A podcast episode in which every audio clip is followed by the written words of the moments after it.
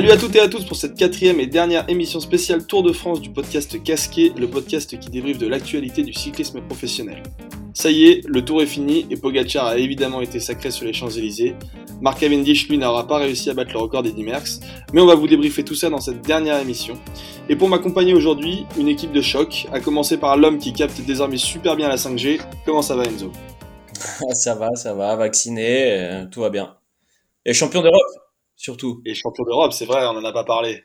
Bah ouais, ça, me, ça, me, ça, me, chagrine un peu que t'aies pas voulu en parler, mais je sens qu'il y, y a, un peu de rancœur là-dedans, mais c'est pas grave. Mais, mais, même double champion d'Europe, du coup. En foot et en cyclisme avec Nizzolo. C'est beau. Ouais, alors bon, le titre de Nizzolo, il est un peu moins important, mais on peut le, on peut le noter aussi quand même. Très bien. Et avec lui, le baroudeur bourguignon, l'homme qui grimpe la côte de Ligny-le-Châtel à une vitesse pas possible. Comment ça va, Flo? Écoute, ça va très très bien, ça va très très bien. Fin du tour, du coup, on quitte la campagne. très bon, très bon raisonnement. Bon, messieurs, je vous propose qu'on ne perde pas de temps et qu'on bascule directement dans le débrief de cette troisième semaine et dans le débrief de ce Tour de France de manière générale.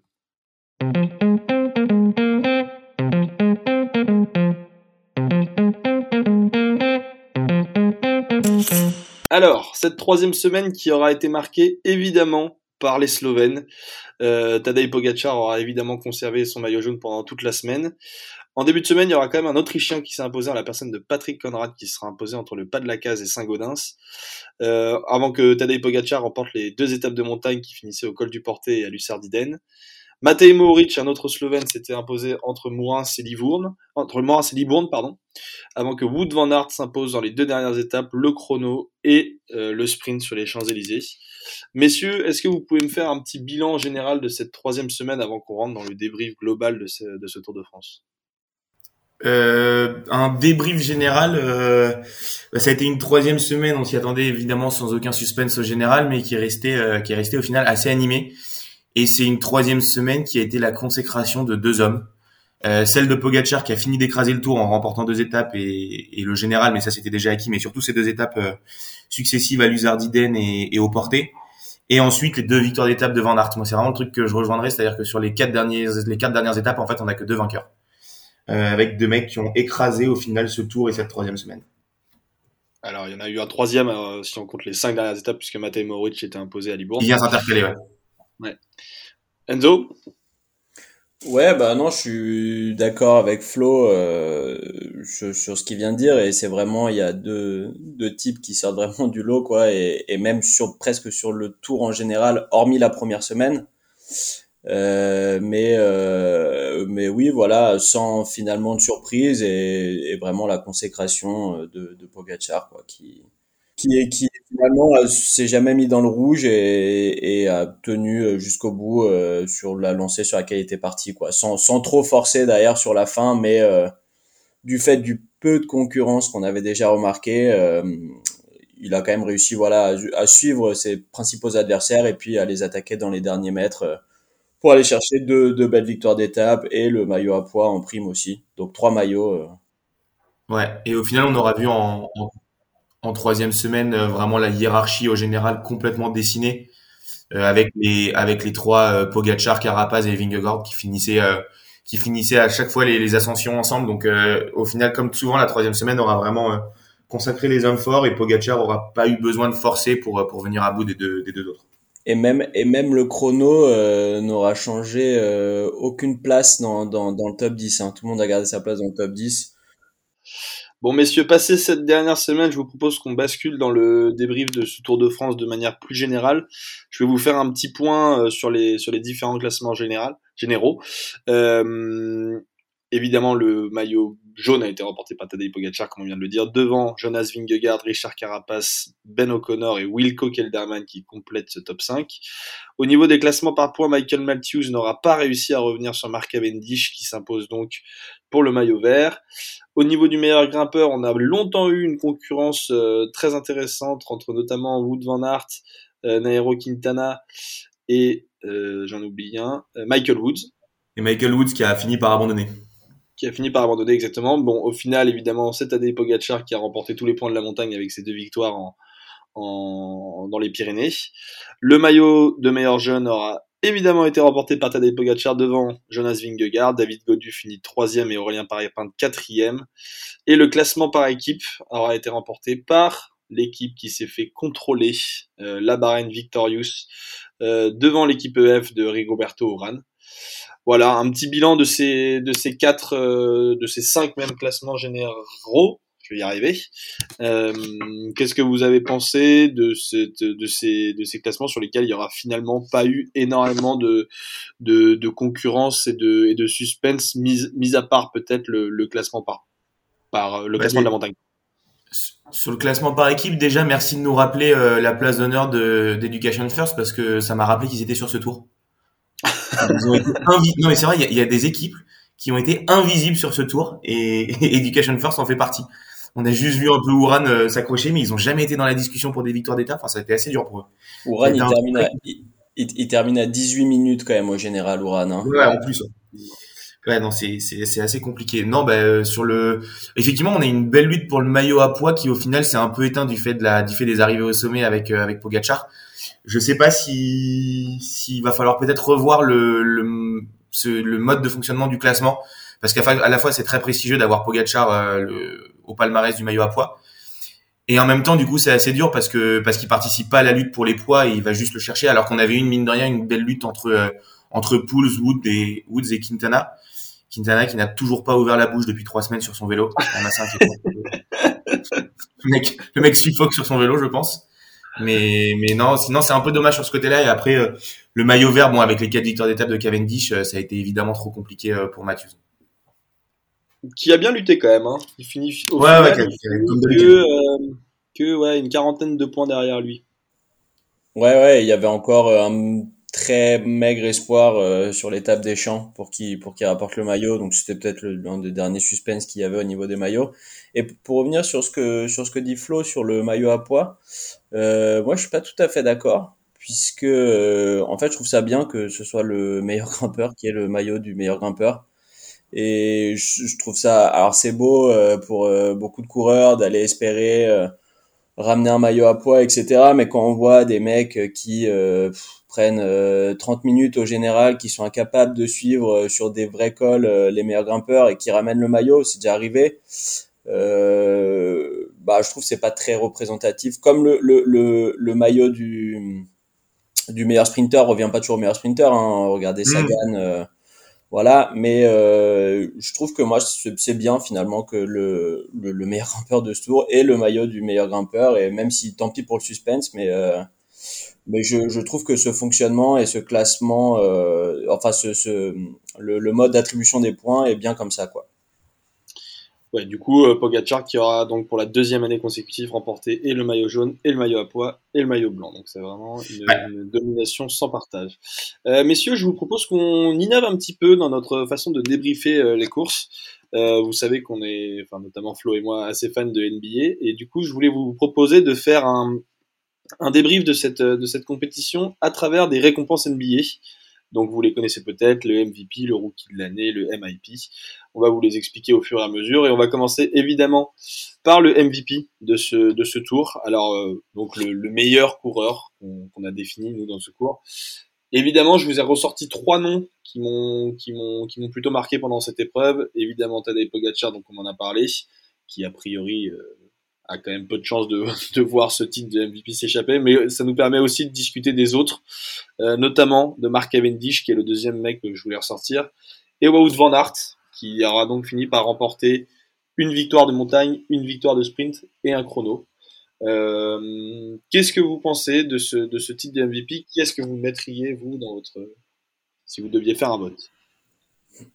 Bah, c'est impossible de pas dire Pogachar. Quoi. Faudrait être, euh, vraiment pas avoir regardé le tour pour pour dire ça. Euh, on en a déjà euh, suffisamment parlé, je pense. Enfin, c'est c'est un crack euh, dans. Alors contrairement à l'année dernière, il gagne le tour d'une manière complètement différente. C'est ça, c'est un peu là-dessus qu'on l'attendait, de voir s'il était capable de prendre le maillot jaune taux, de gérer avec son équipe, etc. Et bon, il a répondu complètement présent. Alors bien sûr qu'il n'avait pas réussi à faire sur le tour du Pays Basque, il me semble, où Roglic l'avait eu. Euh, tu nous en avais parlé la dernière fois justement. La tactique des Jumbo avait été exactement. Il avait été coincé par la tactique, ouais. ils, ils, avaient donné en fait le leadership à, à McNulty et qui s'était ah complètement écroulé et c'était une très mauvaise euh, tactique d'équipe. Mais euh, bon là, il a été alors évidemment il a été aidé par les chutes, le fait que finalement il a très vite aucune concurrence face à lui, enfin personne de son niveau et, euh, et que euh, du coup il se dès la première étape de montagne, euh, il a à la fin de l'étape il a cinq minutes sur ses rivaux et euh, les, du coup, les, les, les, autres courent vraiment pour la deuxième place et la troisième place, ce qui fait que lui, il est vraiment euh, sur un fauteuil, quoi. Il est jamais mis en danger. Peut-être même la seule fois où il est un peu mis en danger, c'est euh, sur le Ventoux avec l'attaque de l'attaque de ah, pardon l'attaque de Vingegaard. Et au final, ils terminent ensemble euh, en bas de la descente. il, il se met pas dans le rouge, pas de défaillance. Et alors, le, peut-être le seul regret qu'on peut avoir, bon, c'est un peu anecdotique, mais c'est le fait que Vingegaard, dans la première semaine, attende Roglic et il perd deux minutes au général. Et alors voilà, c'est bon, c'est c'est vraiment pour pour l'anecdote, hein, mais peut-être que ça aurait pu permettre à Vingegaard d'avoir des ambitions un peu plus élevées que uniquement la deuxième place, même si lui, euh, il est déjà, euh, enfin voilà, il, commence le tour euh, comme équipier. c'est déjà parce qu'au final, sur la troisième semaine, au final, sur la troisième semaine, Mingegaard euh, reprend du temps à, à Pogacar, ce qui est quand même euh, assez, assez intéressant. Ouais, il, est grâce au chrono, hein, surtout. Que, que, Pogacar, du coup, fait, fait pas du tout à fond, quoi. Hein. Oui. Mais, mais, mais oui, non, mais après, voilà. En fait, quand, quand on regarde la, la, la composition de, de, du top 10, on voit qu'il y a plein de mecs qui sont déjà très contents d'être là, à cette place-là. Je pense à bah, à Vingegaard, à O'Connor, euh, tout ça, à Lutsenko, euh, voilà. Donc euh, on, voit que ces gars-là, ils sont jamais battus vraiment pour aller chercher le maillot jaune et qu'en fait, il était acquis dès, dès, dès, la fin de la première semaine. Mais voilà, mais en tout cas, bah, bravo à Pogacar, quoi, puisque de toute façon, il, il, a, il, a, surdominé ce tour et il a montré un calme, une intelligence, une gestion de course parfaite, quoi. Bon, alors sur Pogacar, je pense qu'on a évidemment fait le tour parce que on a tout dit et puis qu'il n'y a pas grand chose à redire finalement là-dessus. Sur les deux autres euh, outsiders de, ce, de, ce, de, ce, de, cette récompense, Flo, euh, tu verrais, tu dégagerais lequel des deux? Est-ce que ce serait plus Wood Van Aert qui justement a battu Mark Cavendish euh, hier sur les Champs-Élysées? Ou est-ce que tu ressors les, les quatre victoires du CAF qui a réussi à égaler Eddy Merckx à un moment où peut-être l'attendait le moins? Aucune hésitation malgré la très belle histoire de Cavendish, euh, ça reste des victoires au sprint. Sur un plateau de sprint qui aura été euh, qui aura été finalement assez diminué à cause de à cause de l'absence de Ewan voire de Demar.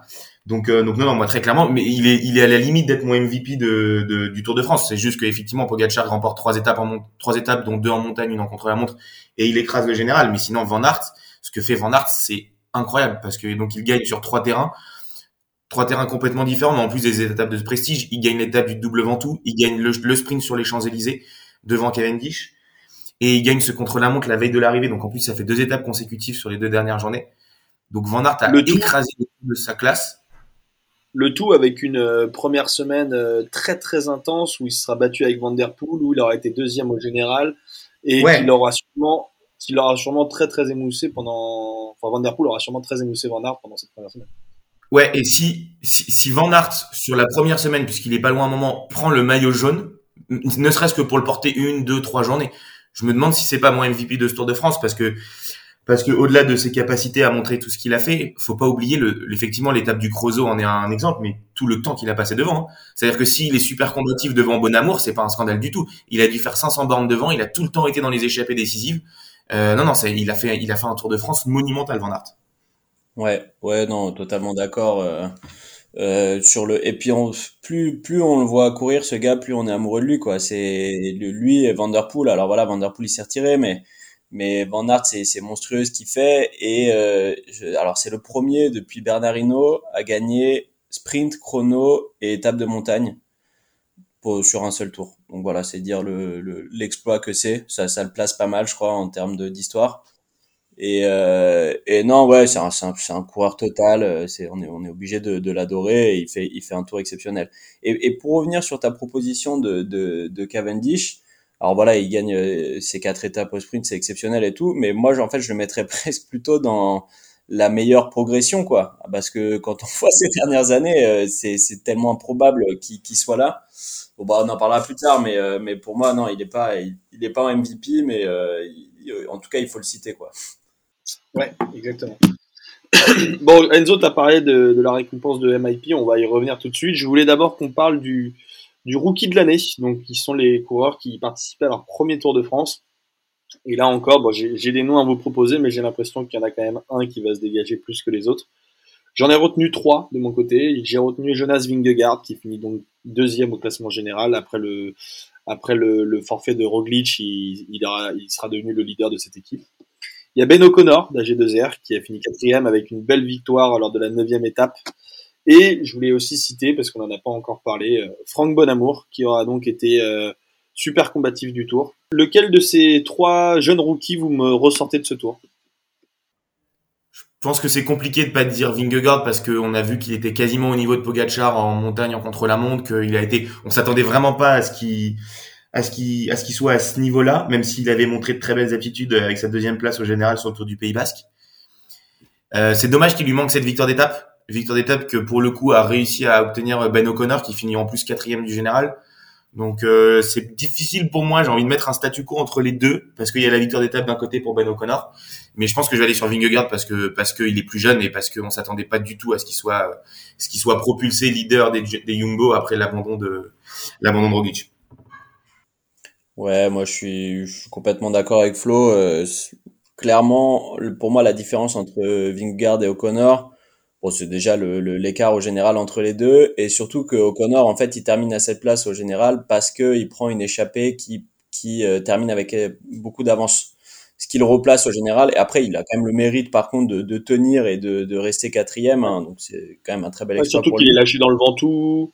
Et... Voilà, c'est ça. On voit que, on voit qu'en très haute montagne face au meilleur, il est quand même un peu moins au niveau que Vingegaard, et euh, même si c'est son premier tour, on l'a déjà vu gagner des étapes sur le sur le Giro, etc. Donc euh, on savait que c'était déjà un bon grimpeur. Et au final, c'est vu le peu de concurrence qu'il y a, c'est presque pas si étonnant au vu des circonstances de le voir euh, faire un, très bon tour comme ça. Euh, en revanche, Vingegaard, ouais, c'est vraiment c'est lui la révélation et on savait qu'il était potentiellement un très très bon coureur pour le futur de course à étapes. On l'attendait pas si vite et il a très bien saisi euh, l'opportunité qu'il avait avec euh, la, la, la, chute de Roglic. Et il, s'est super bien comporté en leader et c'est lui peut-être le seul qui a qui a un peu animé le tour avec Pogachar au niveau du général quoi. Euh, Flo, tu voulais rajouter quelque chose? Je voulais rajouter quelque chose. Évidemment, Bon Amour a été une très bonne surprise à laquelle pour le coup on s'attendait pas du tout parce qu'on l'avait on l'avait pas vu avant. Donc une très bonne surprise. Mais il y a une autre euh, une, autre satisfaction chez les chez les rookies ceux qui n'avaient pas fait de tour avant. C'est Aurélien Paré peintre. Euh, alors il gagne pas d'étape, mais il a il s'est montré offensif. Il finit 15e au général. Euh, donc c'est pour un premier tour. C'est surtout quand on est français, c'est je trouve que c'est une belle réussite et on espère le voir dans les années prochaines. Alors je pense qu'il va être juste pour jouer le classement général de grand tour mais euh, mais ça peut être un très bon grimpeur auquel on peut voir euh, des, des victoires d'étape ou des maillots à poids dans les prochaines années. Ouais, Flo, tu parlais d'Aurélien Paré-Pinte. Moi, il y a un autre mec qu'on peut rajouter, qu'on peut citer, qui sera évidemment pas euh, prétendant pour la victoire finale au titre de, de, de rookie d'année que vous avez déjà quasiment attribué à, à Vingegaard. C'est Mattia Cataneo, qui finit 12e du Tour de France. très intéressant dans les étapes de contre-la-montre et un super coéquipier aussi pour Cavendish et à la Philippe. Oui, donc euh, euh, Mattia Cataneo, qui c'est étonnant que ce soit son premier tour parce qu'il a déjà 30 ans, mais euh, c'est un coureur qu'on connaît bien et qui sa force c'est vraiment le, le fait qu'il soit hyper complet, il roule super bien, euh, c'est un, plutôt un très bon grimpeur même s'il est un peu lourd pour la très haute montagne. Et euh, c'est quelqu'un qui a une mentalité d'attaquant, qui est un super coéquipier comme tu l'as dit, et c'est une belle récompense pour lui, c'est cette douzième place au général. Euh, c'est juste dommage qu'il n'ait pas pu gagner euh, une étape. Il est passé près euh, derrière Ben O'Connor sur l'étape de Tignes. Mais voilà, très bien pour lui et, très content pour lui, effectivement. Super. Bon, clôturons ce, donc ce titre de rookie de l'année en le desservant à, à Jonas Vingegaard à l'unanimité a priori, qui aura probablement été au-dessus de ses concurrents sur ce titre-là. Et, euh, et enchaînons avec le, le, titre de MIP, donc la meilleure progression de l'année. Alors là, on aurait pu citer, comme l'a dit, euh, comme l'a dit Enzo tout à l'heure, on aurait pu citer des coureurs qu'on a déjà cités sur les titres de MVP, euh, sur les titres de MVP notamment en la personne de Cavendish et même Van Aert, je pense qu'on aurait pu le citer, tellement euh, il continue de progresser chaque année. Mais je voulais euh, justement mettre en valeur d'autres coureurs que, que, c'est, que, c'est, que ceux qu'on a déjà cités. Et du coup, je vous ai concocté une petite liste de quatre coureurs en la personne de euh, alors Richard Carapace qui, euh, qui du coup fait une meilleure progression par rapport à l'année dernière puisqu'il avait fini 13e l'année dernière. Euh, Matej Mohoric qui remporte donc deux victoires d'étape. Guillaume Martin qui consolide un top 10 pour une deuxième fois. Euh, et Wood Pulse qui aura donc fini deuxième du classement du maillot à poids. Qu'est-ce que vous pensez de ces quatre coureurs-là? C'est peut-être le titre sur lequel il y aura le plus de contestations. Euh, donc c'est pour ça que je voulais avoir votre avis et que j'ai ouvert un quatrième concurrent. Flo. Euh, bah moi ça sera Matej Moric. Matej Moric parce que alors on espère qu'il tourne à l'eau claire. On verra ce qu'il en sera sur le sur les, la descente de flics euh, dans l'équipe Bahreïn à l'hôtel. Mais euh, mais il a été étincelant sur ce tour. Il a toujours été de, enfin il a très souvent été devant. Et euh, c'est celui qui a montré la plus grande science de la course parce que Van der Poel et même Van Aert quand il gagne euh, sur le Ventoux, ils, ils gagnent parce qu'ils sont vraiment plus forts. Moric à la fois il est très fort, mais en plus il a cette science de la course de toujours attaquer au bon moment quand l'étape du Creusot, c'en est quand même le meilleur exemple. Hein. Il gagne euh, dans une échappée où il y a Van Aert et Van Der Poel et il leur fait à la régulière en partant au bon moment et derrière en tenant avec euh, avec ses capacités de rouleur, cet aérodynamisme, même quand il est en position euh, en train de pédaler, c'est assez impressionnant. Donc moi, c'est très clairement Moric. Euh, Guillaume Martin aussi pour son premier top 10. L'année dernière, il n'avait pas fini dans le top 10 au général. Je crois qu'il avait fini 11e. Euh, c'est une belle progression, mais mais c'est encore c'est encore un peu juste dans le sens où en fait, on, j'ai pas envie qu'il se tue à jouer le général et je, je suis pas sûr que c'était l'objectif au départ. J'aimerais bien, euh, je pense qu'il a, il, aura jamais les capacités pour faire un podium. Donc, euh, quitte à prendre le risque, autant aller chercher soit un maillot à poids, soit des victoires d'étape et ça serait bien plus intéressant. Il s'est retrouvé un peu bloqué au jeu de son échappée. Pour ajouter une petite info sur Matej Mohoric, c'est lui qui était en concurrence avec euh, Franck Bonamour pour le titre de super combatif du jour, de, du tour. Enzo, je te laisse continuer. Ouais, non, moi je suis d'accord avec Flo. Je mettrais aussi Mohoric, euh, même si c'est un, c'est quand même un gars qu'on suit depuis longtemps. On connaît ses capacités. Euh, on savait qu'il était en forme cette année. Il avait fait un super bon début de Giro avant de chuter lourdement en descente. Euh, mais ouais, c'est, franchement c'est, c'est une belle récompense pour lui. C'est deux victoires d'étape et c'est vraiment un, un, comme le disait Flo, en, au-delà de ses capacités physiques de rouleur, etc., qui sont vraiment impressionnantes, c'est un, un, un, fin tacticien. Et, euh, et c'est bien pour lui. Et, et, voilà, le, le fait qu'il gagne ces deux étapes, ça montre quand même euh, sa progression très régulière et un peu son, son, son avènement au, au, plus haut niveau. Et après, on, enfin, je, on, on, on dit Mauric, mais un peu euh, quand je quand j'entends les autres que tu as cités, c'est un peu par défaut parce que pour moi Carapace, il n'a pas fait preuve là d'une progression sur ce tour, au contraire. Euh, c'est quand même quelqu'un qui a gagné le Tour d'Italie. Alors certes parce qu'il avait profité euh, d'un d'un gros marquage entre entre euh, Nibali et Roglic. Nibali qui s'était vraiment trompé un peu d'adversaire et il, il en avait profité pour, pour aller gagner le Giro en, parce qu'il l'avait laissé partir en fait plusieurs fois. Euh, et l'année dernière, en fait, je trouve que presque son tour de l'année dernière est plus beau que celui de cette année, puisque l'année dernière, en fait, il perd du temps en général volontairement parce que c'est pas lui le leader, c'est Bernal. Et, euh, et il termine super bien le tour. C'est lui qui prend le maillot à poids, il me semble. Non, c'est Pogacar l'année dernière. Mais, parce que Pogacar ah, c'est Pogacar. En tout cas, il est bien, il est bien classé sur le sur le classement de la montagne et euh, il est il est vraiment très très bon sur, sur, la fin du tour. Il était vraiment impressionnant. Et là, en fait, il a il a il a jamais pesé. Il a jamais pesé. Alors oui, il termine troisième parce qu'il y a personne d'autre.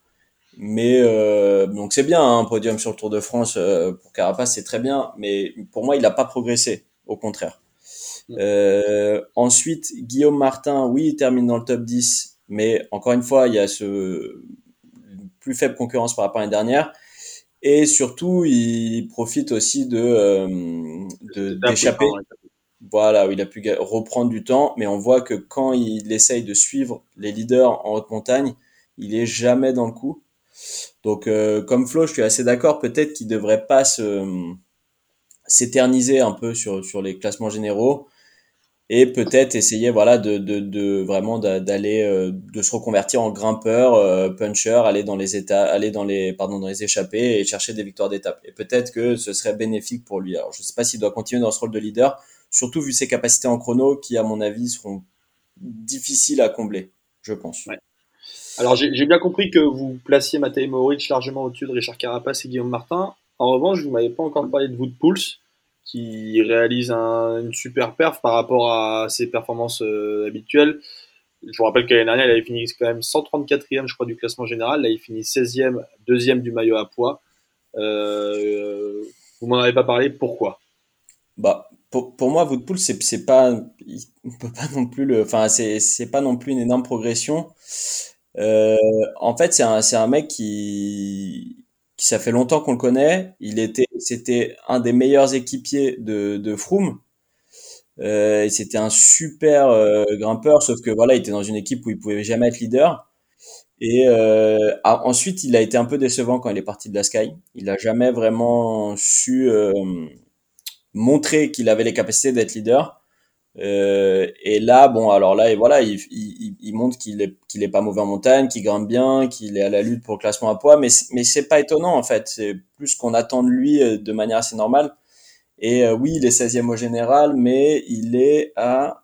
Alors attendez, vas-y Florent en attendant et je vous dirai combien de minutes il termine. Ouais, non, juste sur Woodpulse, en fait, c'est, je, je, suis complètement d'accord avec ce que disait Enzo dans le sens où c'est un coureur qui nous laisse toujours sur la fin. Euh, c'était un super équipier chez Froome, enfin de Froome à la Sky. Euh, limite, on pouvait penser que ça serait dans les années à venir un des futurs leaders, pourquoi pas de la Sky. Faut, faut, faut, faut, quand même se souvenir que c'est un mec qui gagne Liège-Bastogne-Liège en 2016 ou 2015, quelque chose comme ça. Euh, mais en tout cas, il est vainqueur à Liège-Bastogne-Liège. Il gagne une étape à l'Angliru euh, sur la Vuelta. Donc c'est un mec. Euh, alors oui, c'est une très belle récompense ce maillot à poids s'il avait pu l'avoir et au final c'est dommage qu'il l'ait pas. Mais au final, il concrétise pas ni en termes de leader, ni en termes là de victoire d'étape sur ce tour, ni en termes de maillot à poids. Donc c'est un cours où il aura couru après le maillot à poids et au final sans avoir de victoire d'étape ni de maillot à poids. Et il termine à 50 minutes au général. Donc voilà, pour moi on peut pas parler de, de, de meilleure progression quoi. C'est vraiment pas du tout. Euh... Ok, très bien. Bah, C'était très intéressant à votre avis. Du coup, le titre de MIP qui revient directement à Matej Mohoric. Donc, euh, un titre de MVP pour Pogacar, un titre de rookie d'année pour Vingegaard et un titre de MIP pour Mohoric. Les Slovènes auront définitivement trusté toutes les places de ce classement euh, eh ben, je voulais finir aussi. Vous savez qu'en NBA, il y a ce qu'on appelle les NBA First Team et les NBA Second Team, qui récompensent les meilleurs joueurs de chacune des équipes. Bref, euh, je voulais profiter de cette récompense pour faire un bilan global sur les équipes. Euh, Est-ce que vous pouvez me faire un point sur l'équipe qui vous aura le plus impressionné? Alors, la Bahrain Victorious, on l'a dit, a fini première de ce tour euh, au classement par équipe. Euh, quelle équipe vous me ressortez de ce, de ce classement général? Je sais pas ce que va en penser Enzo, mais moi, il y, y, en a quatre à sortir effectivement. Il y a la Bahreïn évidemment parce que parce qu'ils ont ces deux victoires de Mohoric plus la victoire de Dylan Tuns, donc trois victoires au compteur, le classement en général par équipe. Euh, il y a évidemment UAE parce que ils ont rien fait à part Pogachar, mais ils étaient venus avec cet objectif et ils l'ont complètement rempli. Il y a la De qui repart avec cinq victoires d'étape. Sur 21 étapes, ça commence à chiffrer un petit peu. Euh, une journée en jaune aussi, le maillot vert au final, donc euh, une très très belle course de, des deux Koenig. Et moi, j'ai envie de mettre une mention et je laisserai Enzo euh, choisir sa meilleure équipe, mais c'est sur la Jumbo. Euh, parce qu'ils partent avec quatre victoires d'étape, donc trois évidemment pour pour le monstre Van Aert et une très belle pour Sepkus. Mais en fait, ce que j'ai beaucoup aimé chez les Jumbo, c'est que c'est une équipe qui a été décimée. Ils ont fini le tour à 4 et même ils ont fini toute la dernière semaine à 4. Euh, et ils ont su très bien rebondir après les abandons de Kruijswijk et surtout de Roglic qui était le leader désigné. Ils placent Vingegaard sur le podium. Donc euh, en fait j'ai beaucoup aimé la capacité de rebond des, des Jumbo. Euh, donc une petite palme pour, pour eux de mon côté. Ouais, moi je suis complètement d'accord avec tout ce que vient de dire Flo. Et du coup pour pour continuer là-dessus, pour parler des, pires équipes de, de ce tour, comment ne pas citer la Sky? Ouais. Euh, plus la Sky depuis 4 ans. Euh, ouais, pardon, la Ineos, euh, mais qui, qui, ouais, mais ce sera toujours la Sky. Il y a pas de.